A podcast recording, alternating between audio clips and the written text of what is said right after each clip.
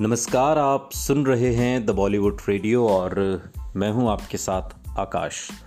दोस्तों, किस्सा राजेश खन्ना और अमिताभ बच्चन का है, बात हो रही है साल 1973 की। फ़िल्म इंडस्ट्री में अमिताभ बच्चन का कद बढ़ने लगा था। फ़िल्म निर्माताओं के मन में राजेश खन्ना की जो छवि थी, अमिताभ बच्चन उससे बिल्कुल अलग थे। राजेश खन्ना शूटिंग पर देर से आने, यहाँ तक कि मूड न होने पर शूटिंग कैंसिल तक कर देने के लिए मशहूर थे।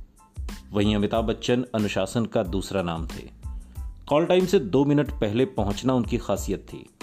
सेट्स पर वो पूरी तरह डायरेक्टर की बात सुनते थे। मीडिया में भी राजेश खन्ना के खिलाफ जैसे एक लहर सी चल रही थी। इस दौर की कई पत्रिकाओं में अमिताभ बच्चन को राजेश खन्ना के सुपर स्टार्डम का दावेदार तक बताया जाने लगा।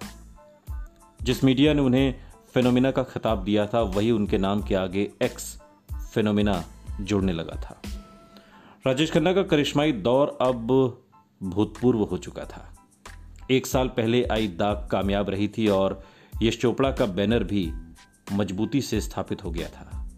अब यश चोपड़ा को सलीम जावेद की लिखी एक शानदार स्क्रिप्ट मिली थी। प्रोड्यूसर के रूप में गुलशन राय आ गए थे और लेकिन अपने निर्देशन में बनने वाली इस नई फ़िल्म में यश चोपड़ा ने राजेश खन्ना के बजाय अमिताभ बच्चन पर दांव लगाने का फैसला किया।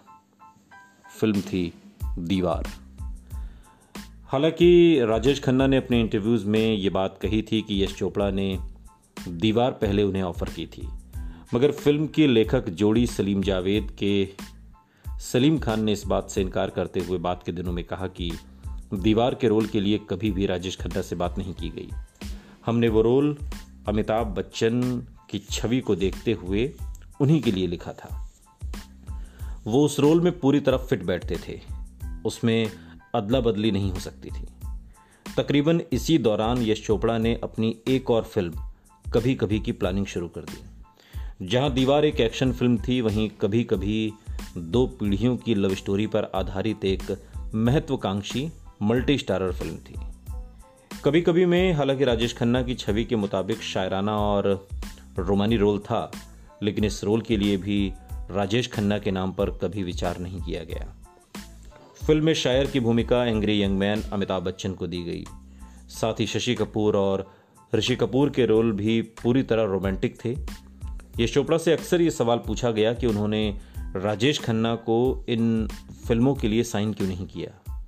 कई साल बाद, अप्रैल उन्नीस सौ सतासी, पिक्चर पोस्ट को दिए एक इंटरव्यू में यश चोपड़ा ने कहा कि इस बात का सटीक जवाब देना बेहद मुश्किल है, क्योंकि कोई ख़ास वजह थी ही नहीं। ये कुछ ऐसा है, आप एक एक्टर के साथ काम करते हैं, उसके साथ आपकी समझ और ट्यूनिंग बन जाती है। मेरे साथ भी कुछ ऐसा ही हुआ। फ़िल्म दाग के बाद मुझे लगा कि अमिताभ बच्चन दीवार के लिए ज़्यादा सही हैं, क्योंकि उस रोल के लिए जज्बाती और टफ से दिखने वाले कलाकार की ज़रूरत थी। फिर त्रिशूल में भी इसी तरह का रोल था। सुनते रहिए द बॉलीवुड रेडियो। सुनता है सारा इंडिया।